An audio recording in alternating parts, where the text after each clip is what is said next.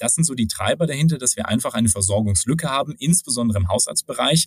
Und ich bin fest davon überzeugt, dass wir diese zunehmende Versorgungslücke nur schließen können, wenn wir dafür auch gezielt Software und Technologie nutzen. Willkommen bei eHealth Pioneers. Wir verschaffen digitalen Innovationen in der Gesundheitswirtschaft Gehör. Mit Andrea Buzzi. Am vergangenen Freitag haben sich die 115 Delegierten des Hausärzteverbandes zu ihrer Jahrestagung in Hannover getroffen. Eines der Themen war Digitalisierung und es wurde durchaus kontrovers diskutiert. Digitalisierung kostet richtig viel Geld und richtig viel Zeit, sagte Barbara Römer, Landesvorsitzende der Hausärzte in Rheinland-Pfalz. Der Verbandsvorsitzende Ulrich Weigelt betonte, die Digitalisierung könne durchaus dazu beitragen, ökonomischer zu werden. Er sagte aber auch, wenn wir die Strukturen nicht anpassen, dann wird digital einfach nur blöd sein, was analog auch blöd war. Richtiggehend schockiert hat mich dann folgende Aussage von Weigelt.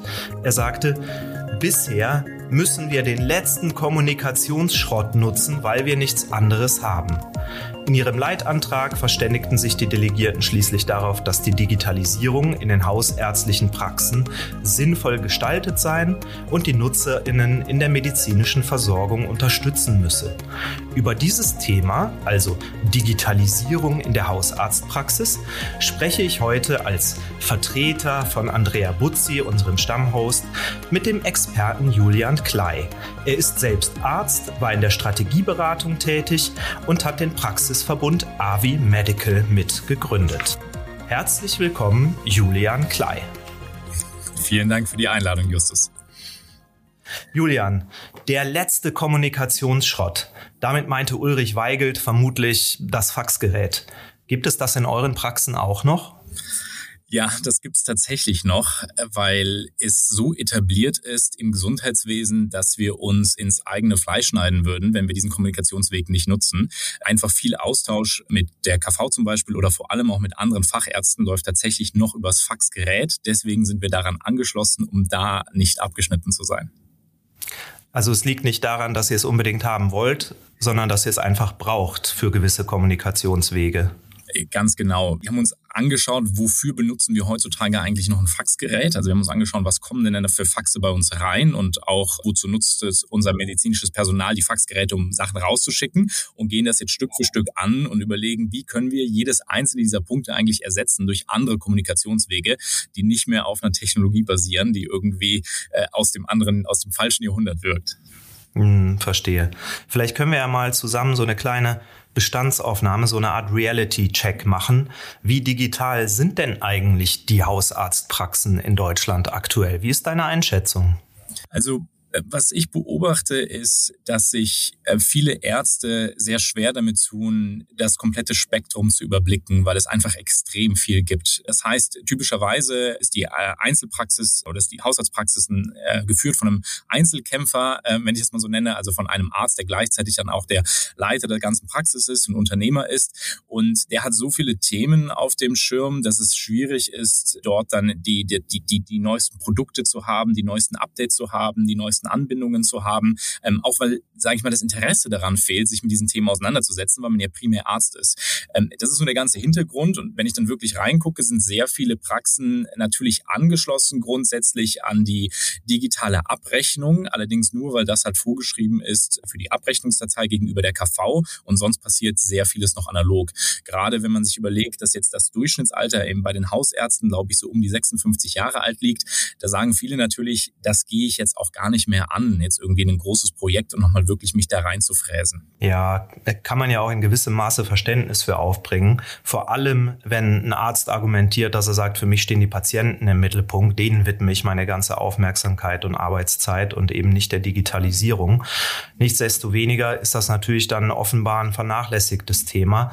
Wie digital könnten wir denn in der Hausarztpraxis mittlerweile schon sein? Was lässt sich eigentlich so alles digitalisieren? Das ist klar, die Frage ist sehr allgemein formuliert. Vielleicht können wir ja so ein bisschen bei der, bei der Patient Journey oder der Doctor's Journey in der Hausarztpraxis anfangen.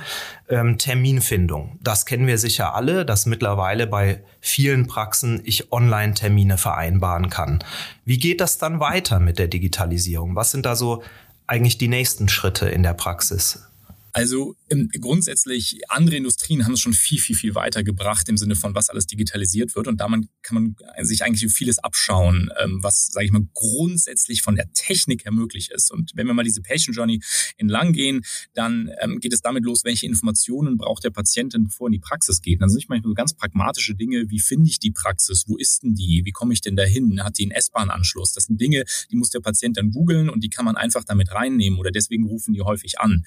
Dann geht's weiter, was möchte denn das medizinische Personal wissen oder was hilft dem medizinischen Personal in der Behandlung des Patienten, was man auch schon vorher abfragen könnte. Da reden wir über die Anamnese. Also diese Patientenfragebögen, die ich in der Regel ja händisch in der Praxis ausfüllen muss, um die geht's dabei, ne? Ganz genau. Die werden häufig händisch ausgefüllt und dann kommt, führt es natürlich dazu, dass sie nicht maschinell auslesbar sind und dann muss man sie, hat man sie zwar irgendwo abgelegt, aber ich muss sie immer wieder neu ausfüllen, weil sie nicht maschinell auslesbar sind. Da kann man auch sehr gezielt nachfragen. Da kann man auch sagen, Mensch, ähm, da können wir ein bisschen intelligenter werden und sogar nachfragen, je nachdem, was die erste Frage ergibt. Also wenn man sagt, Familienanamnese, da gibt es einen Krebs in der Familie, kann man da auch nachfragen. Und es gibt beispielsweise schon ganz gute Symptom-Checker, ähm, zum Beispiel von ADA oder Infamedica, die das machen. Nur die richten sich häufig aktuell wirklich noch an den Endnutzer, also an den Patienten, der dann irgendwie eine Diagnose bekommt und da, dabei überfordert ist. Und da denken wir, das kann man eigentlich, wenn es diese tolle Technologie schon gibt, lieber einbinden in das richtige ärztliche Setting, anstatt einfach nur eine zugegebenermaßen wahnsinnig tolle, aber einfach nur eine Technologie äh, auf den Markt zu werfen. Aber genau, das wäre ein weiteres Beispiel, die, die Anamnese. Man kann einfach die Einwilligung zur Datenweiterverarbeitung, das kann man auch digital machen, ähm, anstatt ganz viele Papiere da zu haben, die man ausdrucken muss. Und wenn man sich mal überlegt, als Patient gehe ich in die Praxis rein und ich bin meistens, habe ich ja schon auch Sorgen oder Ängste oder, oder bin vielleicht einfach etwas nervös. Und wenn man da schon Dinge wegnimmt, die Anamnese schon mal nach Hause verlagert oder die Zustimmung, die Einwilligungserklärung schon mal nach Hause verlagert, wo man sich auch in Ruhe durchlesen kann, anstatt dann in der Praxis, sage ich mal, zu über, überfordert zu werden mit Dingen, die eigentlich gar nicht mehr dahin gehören, dann hilft man auch dem Patienten dabei, schon ganz anders in der Praxis anzukommen und man hilft dem medizinischen Personal dabei, den Fokus auf den Menschen zu legen, dass man sagt, hey, Einwilligungserklärung ist schon zu Hause unterschrieben oder schon digital eingewilligt. Die Anamnese ist auch schon ausgefüllt. Ich weiß schon, warum du reinkommst als Patient, weil du hast einen Besuchsgrund angegeben und der ist Husten und Fieber seit drei Tagen ohne besondere Vorerkrankungen als Beispiel. Deswegen kann ich dich schon ganz anders in Empfang nehmen und weil ich weiß, warum du reinkommst, habe ich direkt auch schon das Labor geblockt, bevor du zur Ärztin gehst, weil ich als allererstes bei dir mal das Fieber messen möchte und ähm, ich weiß nicht, vielleicht den Blutdruck oder Blut abnehmen möchte. Und, und das hilft dann auch dem Praxispersonal wiederum extrem, den Patienten schon ganz anders zu empfangen. Aber das ist ja auch nur ein Aspekt. Also alles, was ich vorher ausfüllen kann, ähm, da kann es ja auch eine Rolle spielen, dass ich mich vielleicht rückversichern möchte bei meinem Partner oder dass ich mir eine Hilfestellung beim Ausfüllen ähm, holen möchte von meinen Eltern, meinen Kindern, meinem Partner.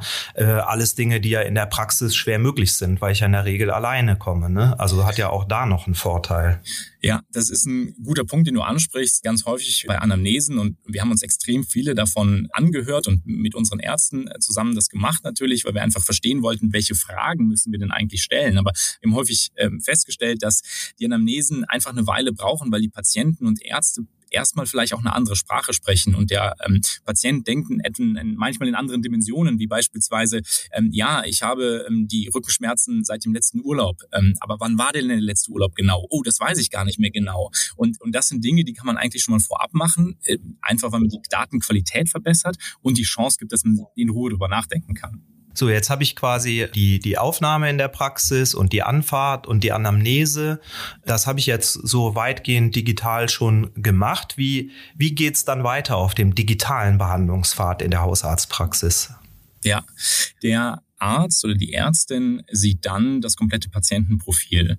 Und ähm, was wir machen möchten, das haben wir aktuell noch nicht, aber wo wir dann hinwollen, ist, dass wir dann auch ganz gezielt ähm, Vorschläge machen, die es einfacher machen, den Patienten sozusagen zu betreuen. Also dass wir sagen, okay, ähm, schau mal bei diesen und jenen Medikamenten, die eingenommen werden, kann es diese Wirkstoffinteraktionen äh, geben. Oder hier muss man an dieses und jenes denken. Oder bei dieser Allergie sollte man hierauf achten, ähm, dass man dort also einfach schon ganz gewisse Vorschläge macht, wie man mit dem Patienten leitliniengerecht umgeht. Das ist eine Unterstützung äh, der Ärzte, dann die richtige Diagnose zu treffen. Die Entscheidung wird natürlich immer 100 Prozent beim ärztlichen Personal liegen. Wir sehen allerdings jetzt, dass das etwas ist, wonach Ärzte eigentlich immer mehr suchen ähm, und das eigentlich diese Unterstützung haben wollen. Und das ist natürlich auch wieder ein also eine Entscheidungshilfe klassisch eigentlich. Genau, eine Entscheidungshilfe oder dass man sozusagen Dinge macht, die man dann oder Dinge vorschlägt, äh, dass man sie einfach nicht vergisst. Das ist ein Punkt, gemeinsam mit einer einfachen Administration. Wir sehen, dass sehr, sehr viele unnötige Klicks durchs medizinische Personal gemacht müssen, also Klicks und Tastatureinschläge, die im Endeffekt unglaublich viel Zeit kosten.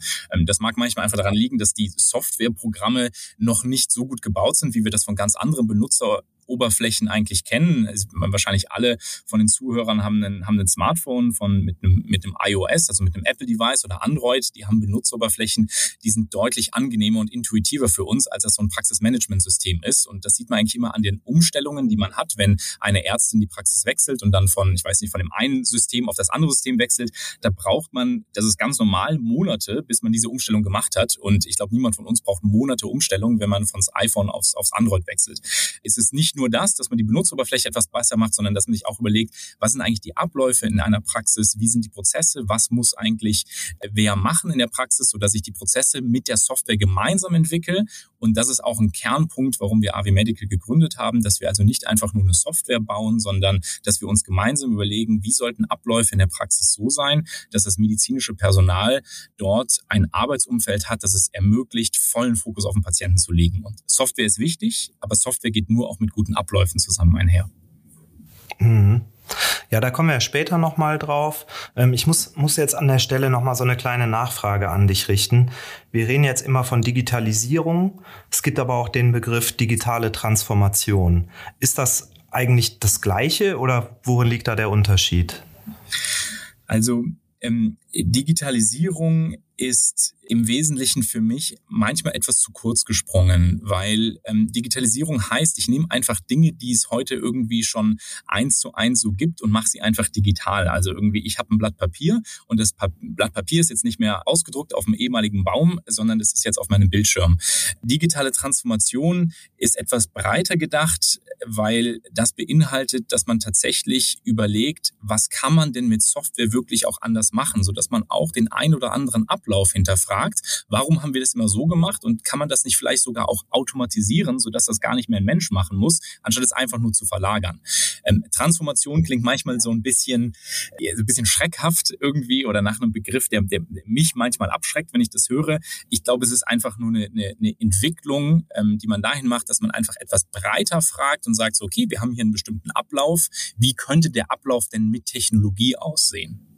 Ja, gut, das ähm, vielen Dank. Das hast du mir sehr gut erklärt. Ich glaube, ich habe das jetzt verstanden, wo der Unterschied liegt. Trotzdem beide Themen, also sowohl Digitalisierung, also das, was analog war, digital darzustellen, als auch die digitale Transformation, sprich die Prozesse neu zu denken oder neue, neue Wege darzugehen, ähm, wo wir vielleicht digitale Lösungen haben. Wie stark ist das eigentlich im Gesundheitsbereich beides so selbstgetrieben oder auf der anderen Seite so von den Vorgaben durch die Politik abhängig? Mir ist das gar nicht so richtig klar. Vielleicht kannst du es mal aus deiner Sicht beschreiben. Ähm, ich glaube, so ganz grundsätzlich haben wir eigentlich ein gutes Setup und ich sehe keine systematischen Blocker dafür. Ich glaube, warum wir insgesamt im Gesundheitswesen dort etwas langsamer sind, Thema Faxgerät, was es, ich glaube, nur noch im Gesundheitswesen gibt, ähm, wird sein, dass es einfach sehr, sehr komplex ist. Es gibt sehr viele Einzelärzte, die ähm, sich, wie eingangs erwähnt, um, um alles alleine kümmern müssen, für die es natürlich schwierig ist, sage ich mal, einfach eine Praxis vom ganzen IT-System umzustellen. Wir haben ganz viele verschiedene Arten von Versorgungs Gesundheitssystem, wir haben die ähm, stationäre Versorgung, ambulante Versorgung, wir haben Krankenkassen, ähm, Pharma- und Medizintechnikunternehmen, wir haben Ländergesellschaften, wir haben Verbände. Dort gibt es einfach viele Interessen und das, glaube ich, ist wahrscheinlich einfach der Auslöser, dass es manchmal etwas langsamer vorangeht. Ich sehe allerdings nichts, also keine systematischen Blocke dafür, dass wir da vorankommen können, ähm, sondern einfach nur im Gegensatz zu anderen Industrien, dass es ähm, dann einfach noch mehr Interessen gibt und natürlich immer vor dem Hintergrund, alles, was wir machen, muss immer so gebaut sein, dass der Patient am Ende gesünder ist. Der Patient muss versorgt und bestmöglich betreut werden. Das hat man einfach dieses ich nenne ich will es gar nicht Problem nennen, weil das ist ja was Tolles. Ähm, aber das haben halt andere Branchen nicht. Äh, die müssen sich da einfach weniger Gedanken machen. Und das kann natürlich auch dazu beitragen. Aber das würde ja auch bedeuten, dass wir sowas wie die elektronische Arbeitsunfähigkeitsbescheinigung, die bräuchten wir ja dann eigentlich nicht, weil das macht ja den Patienten nicht gesünder, wenn ich das jetzt digital habe. Ich sehe es ein bisschen anders, weil alles macht den Patienten gesünder, was dazu beiträgt, dass man einen einfacheren Zugang hat. Also ich glaube, einfach nur die Tatsache, einen einfachen Zugang zu haben, also eine einfache Patienten-Journey zu haben, die trägt dazu bei, dass ein Patient auch wirklich zum Arzt geht. Der Anteil von chronischen Erkrankungen ist so hoch. 70 Prozent aller Todesursachen sind bedingt durch chronische Erkrankungen. Wenn wir es da schaffen, dass die Hürde, zu einem Arzt zu gehen, geringer wird, und das schaffen wir durch eine gute in Klammern auch digitale Journey, dann haben wir auch dem Patienten geholfen. Ähm, wobei es dann natürlich Beispiele gibt, die wahrscheinlich noch, noch, noch klarer sind, wie zum Beispiel dann das E-Rezept. Und das E-Rezept, das äh, trägt wieder dazu bei, dass, dass die Patienten, dass es denen besser geht oder die gesünder sind oder ich sie als Arzt besser versorgen kann? über das Beispiel, dass aktuell 30 Prozent aller Medikamente gar nicht eingenommen werden und 50 Prozent aller Medikamente nicht wie vorgeschrieben eingenommen werden. Und da muss man sich überlegen, woran liegt das? Und ein ganz häufiger Grund ist, dass sie einfach nicht abgeholt werden, weil man sagt, das ist mir etwas zu umständlich. Ich habe hier das Papierzettelchen und dann habe ich irgendwie verloren und dann rufe ich da an und die Öffnungszeiten von der Apotheke habe ich nicht gefunden oder ich weiß was, welche Gründe auch immer, so dass wir halt überlegen, was müssen wir für den Patienten eigentlich bieten, damit es für den Patienten, für ihn so einfach wie möglich ist, auch mit den gesundheitlichen Empfehlungen, die vom Arzt kommen, compliant zu sein, also das auch umsetzen zu können. Und wir wissen, dass vieles davon natürlich unangenehm ist. Blutdruck tut nicht weh, ich bin vielleicht jung, ich fühle mich gesund und das ist irgendwann mal in 30 Jahren vielleicht ein Problem. Und ähm, ein Patient wird jetzt nicht Medizin studieren und, und es macht auch keinen Sinn, das, glaube ich, in aller Gänze dann immer wieder zu erklären, sondern dass man sagt, hey, ich ich als Arzt kann dir das vertrauensvoll sagen. Ich, ich gebe dir das mit. Ich, ich überblicke deine Gesundheit. Ich, ich steuere dich. Ich helfe dir als Patient. Und dann wollen wir es dir so einfach wie möglich machen, das auch wirklich umzusetzen.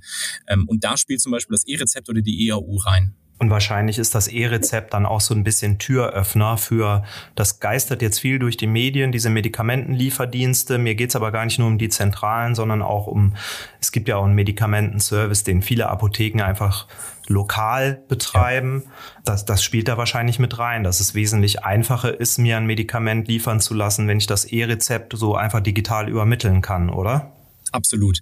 Ähm, das macht es deutlich einfacher und wenn wir damit auch vielleicht nur für zehn Prozent der Patienten ein Problem lösen können, dann haben wir schon einen wahnsinnigen Beitrag geschafft, weil wenn man uns überlegt, was, wie viele Menschen jedes Jahr an Bluthochdruck dann letztendlich an einem Herzinfarkt sterben würden, was wir da leisten können, wenn es an diesem Punkt in der Patient Journey nicht mehr bricht.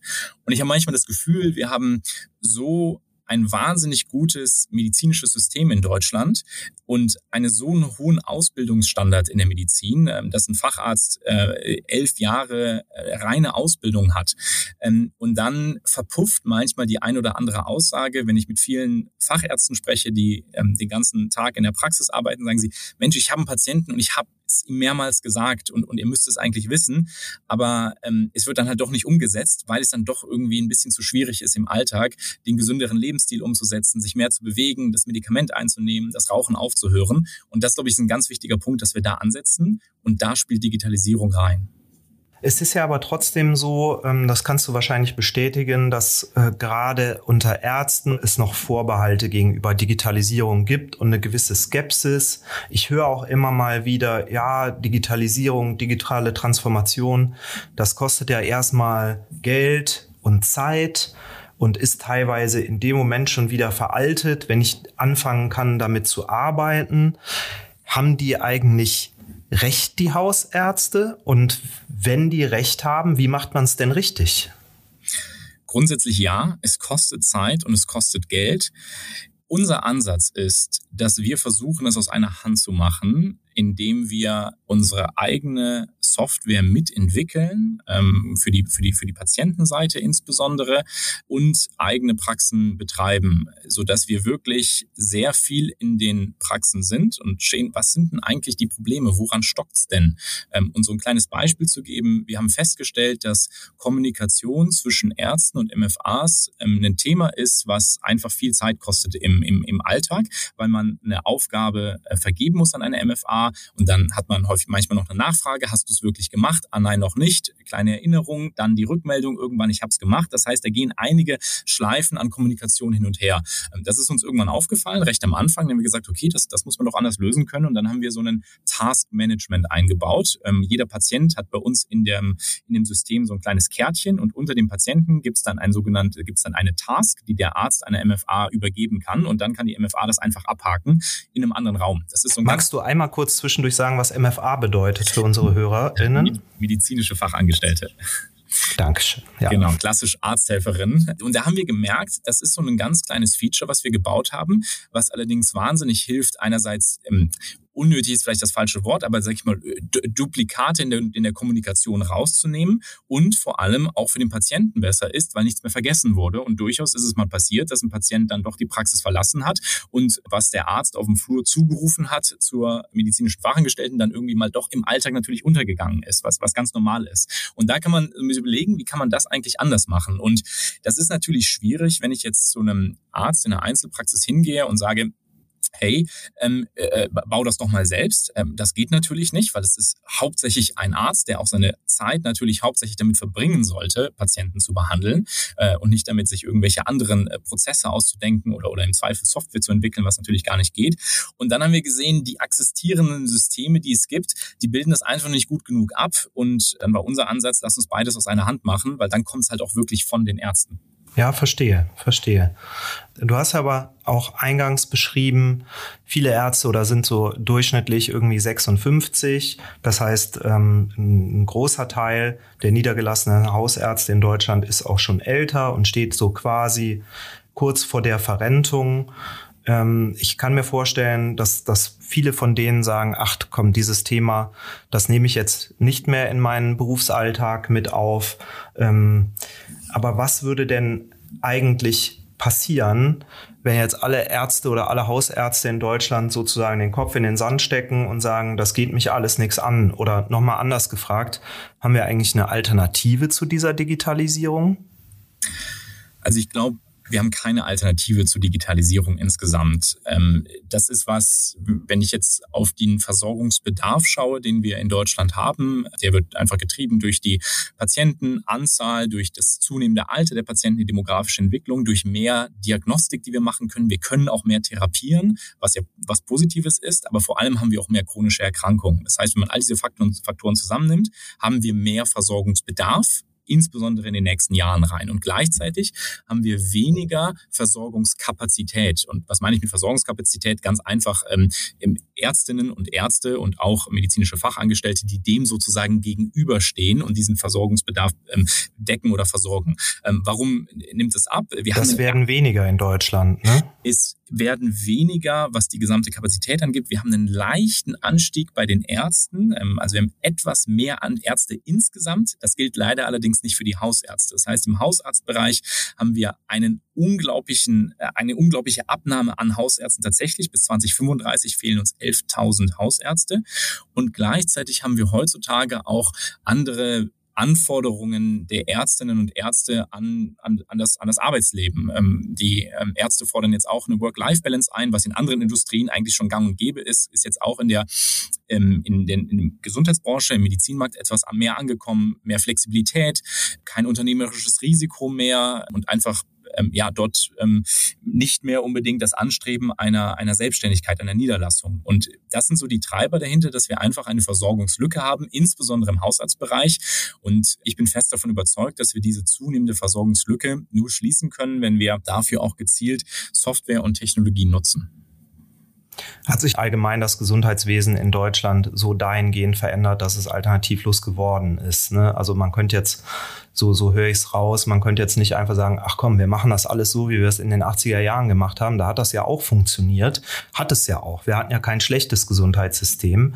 Aber wenn ich dich richtig verstanden habe, wenn wir einfach sagen würden, ach, wir machen das jetzt wieder so wie früher, dann hätten wir plötzlich ganz enorme Versorgungsengpässe. Habe ich das richtig verstanden?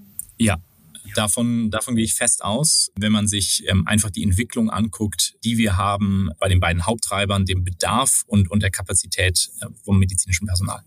Wir sehen allerdings bei vielen, gerade älteren Kollegen, ein sehr großes Interesse daran und das freut mich eigentlich immer besonders. Ähm, wir ähm, besuchen viele Kollegen, die auch über eine Praxisabgabe nachdenken ähm, und übernehmen ja auch dann die Praxen und viele sagen dann, äh, Mensch, äh, das ist eigentlich genau das Richtige, was ihr macht. das ist eigentlich genau das, was man machen sollte und wenn ich jünger wäre, würde ich da gerne mitmachen. Und das freut mich Ich wollte gerade sagen, das hört sich so an, als würden die alle im Hinterkopf haben, ach, wärt ihr ihr doch mal fünf Jahre früher vorbeigekommen.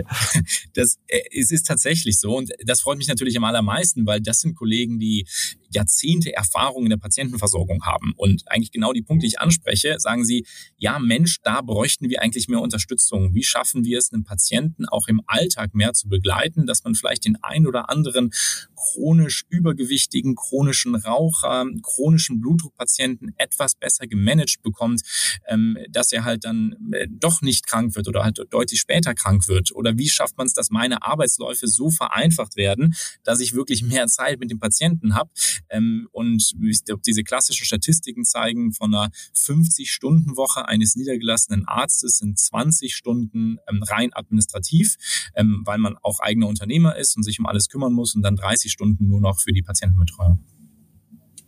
Ja, und so kommen dann plötzlich die, die durchschnittlich, so zumindest wird es ja immer so kolportiert, acht Minuten zustande, die ein Arzt nur noch Zeit für seinen einzelnen Patienten hat. Ne? Genau. Ja. Und acht Minuten sind natürlich wirklich wenig, gerade wenn es um so chronische Erkrankungen geht und nicht darum, mal schnell eine Erkältung zu diagnostizieren. Das ist, ganz genau. ist ja ganz klar, ja. Ich möchte jetzt aber von dir auch noch mehr über Avi Medical erfahren. Was bedeutet denn Avi eigentlich? Der Name leitet sich äh, tatsächlich ab von Avicenna, der im 10. Jahrhundert, also wirklich schon eine Weile her, ein Arzt in Persien war und im Wesentlichen kann man ihn als einer der Mitbegründer von der, von der modernen Medizin bezeichnen, weil er sozusagen einer der ersten war, der gesagt hat, hey Mensch, äh, bevor wir in eine Therapie reingehen, brauchen wir erstmal eine Diagnose. Ähm, also wirklich strukturiert rangehen, lass uns mal verstehen, was hat der Patient und dann gehen wir ran. Und ähm, es gibt diesen äh, berühmten Stammbaum der Medizin, ähm, wo dann alle Fachrichtungen, die es gibt, äh, aufgegliedert sind in einen riesigen Baum äh, mit allem abgebildet. Ähm, ich kann mir den manchmal sehr, sehr lange angucken und da drin versinken. Und ähm, da ganz unten am Stamm, bevor es sich sozusagen aufzweigt, ähm, steht der Avicenna. Und weil Avicenna dann natürlich ein bisschen lang ist, äh, haben wir die Kurzform genommen und das ist dann Avi. Es gab ja mal so einen absoluten Weltbestseller, der ist dann auch, ich glaube, sogar in Deutschland oder zumindest mit, mit deutscher Beteiligung verfilmt worden, Der Medikus. Mhm. Ähm, ich lieg doch richtig, dass der Arzt, bei dem dieser Medikus, die Hauptfigur des Romans, gelernt hat, das ist doch Avicenna, oder? Ich glaube ja, es ist tatsächlich eine Weile her, dass ich es gesehen habe, aber es, es spielt, glaube ich, zu der Zeit und auch in dem, in dem ja. Raum. Und Avi Medical ist ja ein Praxisverbund.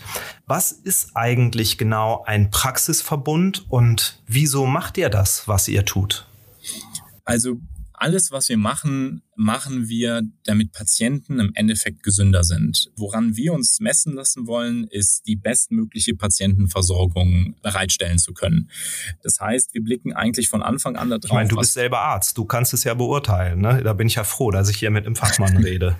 das stimmt. Das heißt, wir blicken drauf, okay, was brauche ich eigentlich als Patient oder was haben wir eigentlich als Problem in der Gesellschaft? Und das Problem ist, wir haben eine zunehmende Krankheitslast, was ich gerade eben angesprochen habe. Und wie können wir das Ganze lösen? Wir sehen Hausärzte als die absolut, also ja, da will ich jetzt niemandem auf die Füße treten, aber ich nenne es mal die wichtigste Arztgruppe, die wir haben. Ähm, einfach weil es ist halt der erste Ansprechpartner. Ne? Genau, es ist der erste Ansprechpartner ja. und es ist auch der Begleiter des Patienten im Gesundheitssystem. Und das sieht man immer wieder, wenn man bei einem Facharzt war, wird man danach zurücküberwiesen zum Hausarzt, weil der Hausarzt dann den Patienten begleitet und das über Jahrzehnte. Das heißt, sozusagen ein unglaublich wichtiger Begleiter grundsätzlich für den Patienten im ganzen Leben. Äh, insgesamt werden auch viele Themen angesprochen, die gar nicht unbedingt äh, medizinischer Natur sind, was auch gut ist, ähm, weil man dort halt einen, einen Begleiter hat. Und dann haben wir dann geschaut, okay, wir haben diese zunehmende Krankheitslast und, und was braucht eigentlich ein Patient? Und dann gibt es so ein paar Dinge. Ein Patient braucht einen einfachen Zugang. Ein Patient braucht einfach mal Zugang zum medizinischen System. Und wenn der schwierig ist, dann, dann macht man das nicht. Wenn die Erreichbarkeit schwierig ist, wenn die Termine schwierig sind, wenn ich ganz lange warte, wenn ich nicht einfach mal vielleicht eine Messenger-Funktion habe, wo ich eine Frage auch mal schriftlich stellen kann und dann eine Antwort darauf bekomme. Ähm, das ist ein wichtiger Weg, also der Zugang ähm, zum, zum, zum medizinischen System, zum Arzt. Und dann das andere ist, wie, wie werde ich denn betreut? Habe ich ein Umfeld, was es mir leicht macht, auch den medizinischen Empfehlungen zu folgen? Und da haben wir einfach immer mehr gemerkt, wenn wir uns diese Sachen angeguckt haben, Zugang zum System und auch wirklich dauerhafte Betreuung, auch Betreuung im Alltag, dass wir eigentlich um das äh, Smartphone oder um die, um die digitalen Komponenten nicht drumherum kommen, weil das nun die Tools sind, die mehr und mehr genutzt werden, um ja Zugang zu haben, um Termine zu buchen, um, um Nachfragen zu haben, um Informationen äh, zu bekommen und dann auch sozusagen, um einen Gesundheitsplan zu haben, einen, einen, einen Care-Plan. Ähm, das heißt, jeder Patient bei uns bekommt so einen Care-Plan, der dann eigentlich eine, eine, eine Vorlage ist, ähm, wie du ähm, gesteuert wirst im, im Gesundheitssystem oder welche, welche Leistungen du in Anspruch nehmen solltest, je nachdem, was deine äh, Risikofaktoren sind, was, was dein jeweiliger gesundheitlicher Bedarf ist, abhängig von deinem Risikoprofil. Und da ähm, haben wir einen ganz großen Nutzen für den Patienten gesehen, ähm, wollen das bauen und ähm, haben dann natürlich von Anfang an war uns klar, das geht nur über richtige Medizin. Wir sehen einfach viele, viele tolle Plattformen, also viele tolle Apps, die haben irgendwie eine tolle Benutzeroberfläche und die sehen gut aus, aber dann, wenn man dann Patienten fragt, dann sagen die Patienten auch ganz häufig, ja, das ist irgendwie eine tolle Benutzeroberfläche, aber wenn ich was Richtiges habe, dann gehe ich auch zu einer richtigen Ärztin. Und das ist ein ganz entscheidender Punkt, weil wir wollen die Patienten natürlich vollständig medizinisch betreuen, mit allem, was man im hausärztlichen Bereich betreuen kann. Und das ist viel mehr, als man häufig denkt. Das ist viel mehr als nur Husten, Schnupfen und die Krankschreibung. Und ähm, deswegen ist es für uns klar, dass wir volle Diagnostik, volle Therapie, volle Patientenversorgung anbieten wollen. Ähm, das geht nur über richtige, ausgebildete Fachärzte, äh, Fachärztinnen in richtigen Praxen, wo die Patienten hingehen können. Und dann ist sozusagen das ganze digitale Produkt ist eigentlich nur der ein, ein Weg oder ein, ein Tool, was uns hilft, den Patienten besser zu betreuen. Kannst du noch mal ein bisschen eingehen darauf, was ihr als Praxisverbund jetzt dann genau macht, wie ihr euch aufstellt, was, was das bedeutet? Das heißt eigentlich im Wesentlichen nur, dass wir das Ganze überregional machen. Wir, also wir haben einzelne Praxisstandorte. Die Praxen an sich sind recht klassisch, ähm, arbeiten so typischerweise zwischen zwei bis vier Ärztinnen und Ärzte, ähm, entsprechende medizinische Fachangestellte dabei, übernehmen ja auch Praxen und bleiben ähm, dort häufig in den gleichen Praxisräumen äh, bestehen. Und dann haben wir ja überregional in, in mehreren Städten dann die Praxen, werden das auch insgesamt noch etwas aufweiten und sorgen dafür, dass unsere Ärztinnen und, und, und Ärzte und MFAs aber auch untereinander äh, verknüpft sind. Ähm, wir sehen, dass viele, gerade jüngere Kollegen, legen da sehr, sehr viel Wert drauf, dass sie einen Austausch haben mit anderen Kollegen, ähm, dass man da mal irgendwie eine fachliche Frage stellen kann, aber auch einfach vielleicht irgendwie so den, den Kontakt hat, auch den sozialen Kontakt. Das ist ein großes Bedürfnis. Ähm, das versuchen wir untereinander dann zu ermöglichen, einfach über diesen Verbund. Und ansonsten ist es natürlich so, dass wir darüber auch dann natürlich etwas effizienter vorgehen, wenn wir die, die Software, die wir entwickeln, die ist natürlich dann für alle direkt da. Das heißt, es lohnt sich für uns, das nicht nur für eine einzelne Praxis zu machen oder wenn wir jetzt Geräte bestellen oder kaufen oder Material kaufen, dann können wir das natürlich immer für mehrere Praxen direkt gleichzeitig machen. Hm, könnt ihr Synergien nutzen, ja, ist ja auch total sinnvoll. Ähm, ich ich finde die Digitalisierung in Hausarztpraxen, ich finde das auch großartig. Ähm, ich bin schon immer total genervt, wenn irgendeine Praxis, ob Facharzt oder Hausarzt, wenn die jetzt kein Online-Terminmanagement haben. Ähm, leider habe ich einen ganz hervorragenden Orthopäden, dessen Praxis sowas von digital ist. Da dreht sich mir jedes Mal innerlich alles um, wenn ich da bin. Und es dauert Ewigkeiten, da irgendwie Termine zu vereinbaren, weil Telefon immer besetzt ist und ähnliches. Also ähm, ich kann jeden Patienten verstehen, der sagt, ich bin total genervt davon, wenn Praxen nicht so digital sind sind, wie sie sein könnten. Ich glaube, ich wäre auch als medizinischer Fachangestellter oder als Arzt wäre ich selber wahrscheinlich auch genervt davon. Ähm, deswegen lange Rede, kurzer Sinn, wenn ich jetzt in eine Avi Medical Praxis gehen möchte, wo kann ich das denn überall machen? Wir haben aktuell äh, sechs Praxen in München, ähm, drei in Hamburg und zwei in Berlin offen. Ähm, da werden auch noch weitere jetzt hinzukommen. Äh, das klingt jetzt erstmal so, als würden wir einen Fokus auf die äh, ja, urbanen Zentren machen, wenn man sich natürlich jetzt die drei Städte anhört. Ähm, das ist überhaupt nicht unser Fokus. Wir sind tatsächlich einfach nur deswegen jetzt erstmal in die großen Städte gegangen, weil es für uns äh, einfacher ist, dort Fuß zu fassen. Ähm, wir ähm, stellen natürlich viele Ärzte ein und dann ist es für uns effizienter, auf eine Stellenanzeige bekommen bekommen wir mehr Bewerbungen in einer großen Stadt, weil es dort natürlich einfach mehr Ärzte gibt. Deswegen starten wir erstmal dort und gehen dann Stück für Stück äh, raus in, in ähm, ja, mehr unterversorgte Gebiete. Sehen allerdings jetzt schon als Beispiel, also wir haben eine Praxis auch in Stuttgart, äh, die wir jetzt aufmachen. Stuttgart ist schon unterversorgt. Wir machen jetzt eine Praxis in Moabit auf, in Berlin, was auch unterversorgt ist, gehen jetzt auch in den Berliner Osten, was auch unterversorgt ist. Das heißt, große Städte heißt gar nicht unbedingt immer nur Überversorgung, sondern ähm, auch da herrscht eigentlich sehr, sehr viel Bedarf ähm, weil dort viele ältere Kollegen auch teilweise gar keinen Nachfolger mehr finden. Ähm, da spreche ich jetzt so etwas das an, was ich eben kurz erwähnt hatte, dass jüngere Kollegen eben weniger häufig in die eigene Niederlassung gehen wollen, so ähm, dass wir dort dann die Praxen entsprechend übernehmen und weiter betreiben. Unser großes Thema hier bei The Medical Network als Kommunikationsagentur ist ja Digital Health. Ähm, wie steht ihr denn eigentlich zu diesem Begriff Digital Health? Findet ihr euch darin wieder? Ist Avi Medical, ist das eine Digital Health Company auch?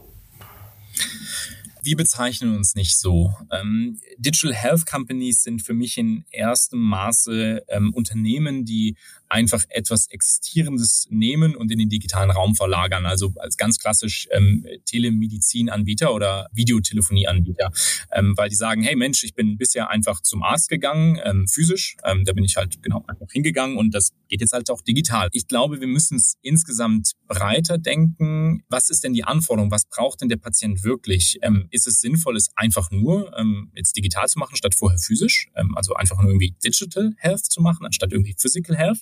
Oder ist es so, dass wir sagen, wir brauchen eigentlich eine, eine technologieunterstützte Service oder eine technologieunterstützte Versorgung für den Patienten, die schaut, was ist jetzt das beste Angebot. Und ähm, wenn der Patient dann schon bei der Terminbuchung ein bestimmte Symptome angibt, eine bestimmte Anamnese angibt, dann können wir uns überlegen, für diesen Patienten ist es doch jetzt eigentlich am besten, wenn er wirklich physisch zu uns reinkommt, weil das Videotelefonat bringt jetzt gar nichts. Ähm, äh, wir müssen den Patienten eh reinholen. Oder dann ist die Ärztin im Endeffekt aufgeschmissen und sie sagt, okay, ich sehe sie jetzt im Video, aber ich muss eigentlich ihre Lunge abhören.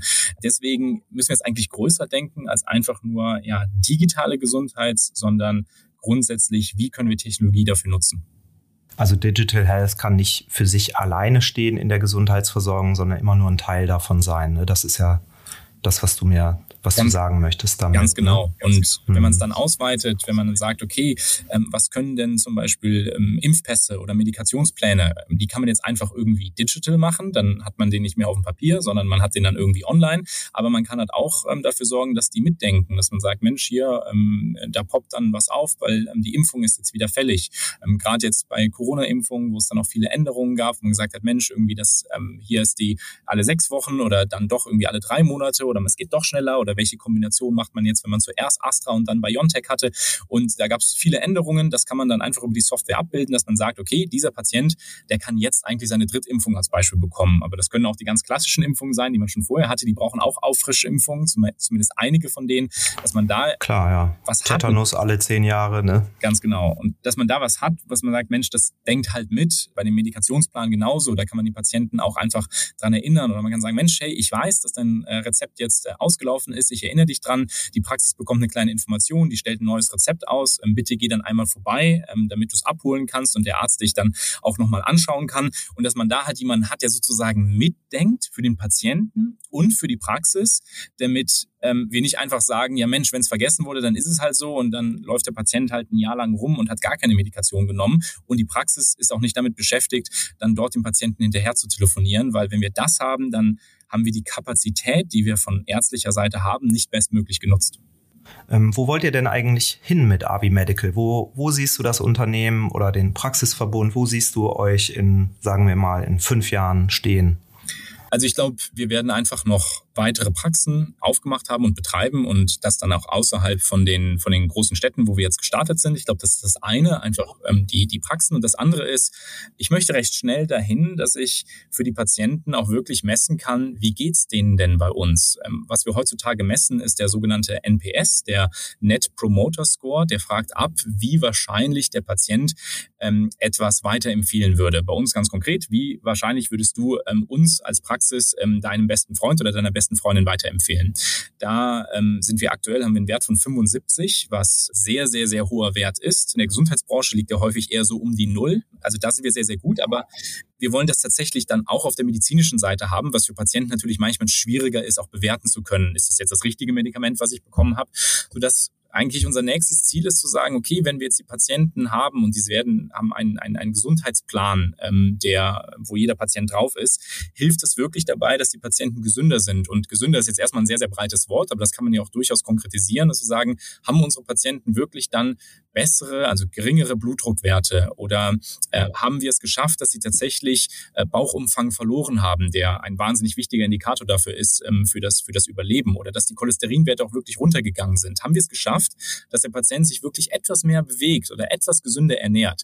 Und das sind Dinge, wo wir auch über die Software, die wir machen, dem Patienten helfen wollen, darüber, dass sie unsere Apps nutzen. Und dann wollen wir das natürlich auch messen und zeigen, schaut mal, wir haben wirklich auch einen gesundheitlichen Einfluss auf unsere Patienten und nicht dabei stoppen, dass wir sagen, hey, irgendwie coole App, Mensch, die sieht toll aus, das ist ein erster Schritt, das ist gut, das erleichtert den Zugang ähm, zum, medizinisch, zum, zum medizinischen Service, aber da kann es nicht aufhören. Mhm. Ich habe so den Eindruck, ihr seid da auf dem Weg dahin auch schon ein ganz schönes Stück vorangekommen ähm, und werdet den mit Sicherheit auch ganz konsequent weitergehen.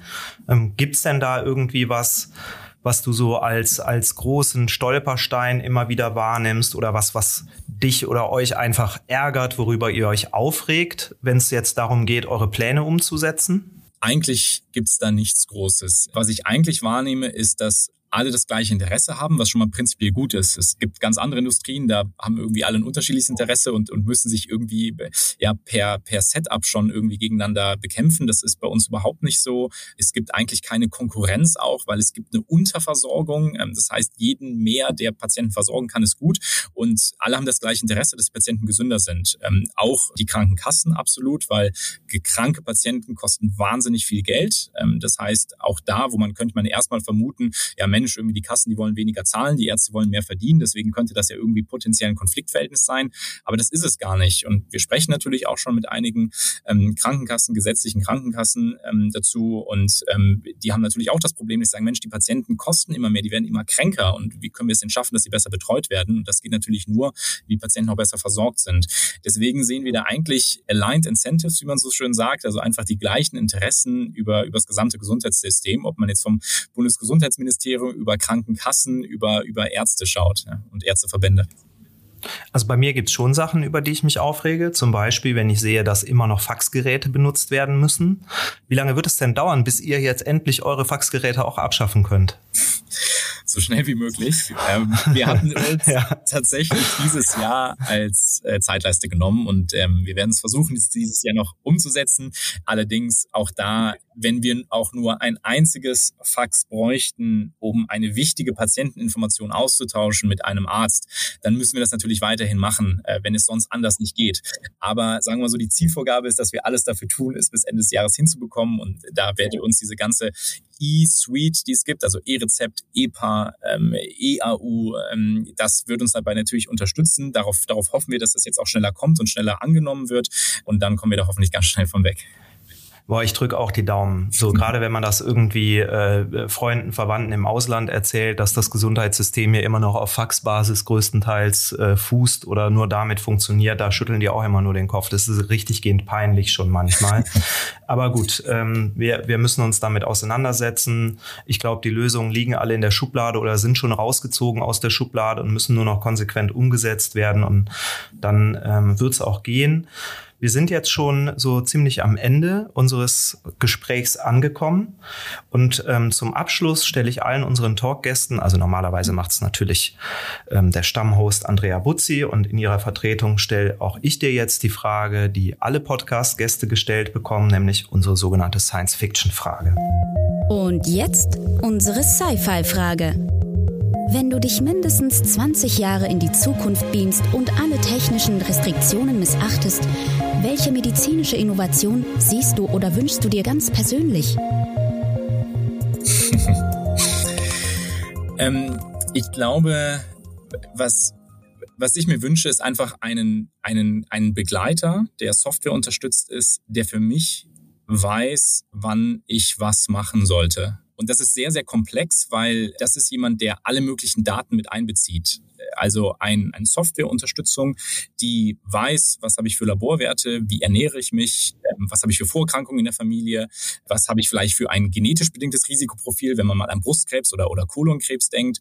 Und das auf Basis dieser Entscheidung sagt, hey Mensch, Julian, du solltest dich hier und hier bei der Ernährung drauf achten oder du solltest das Hautkrebs-Screening vielleicht ein bisschen früher machen, weil du bist einfach eine absolute Risikoprofil, was, was Hautkrebs angeht, leider. Es tut mir leid, aber das ist halt so bei dir.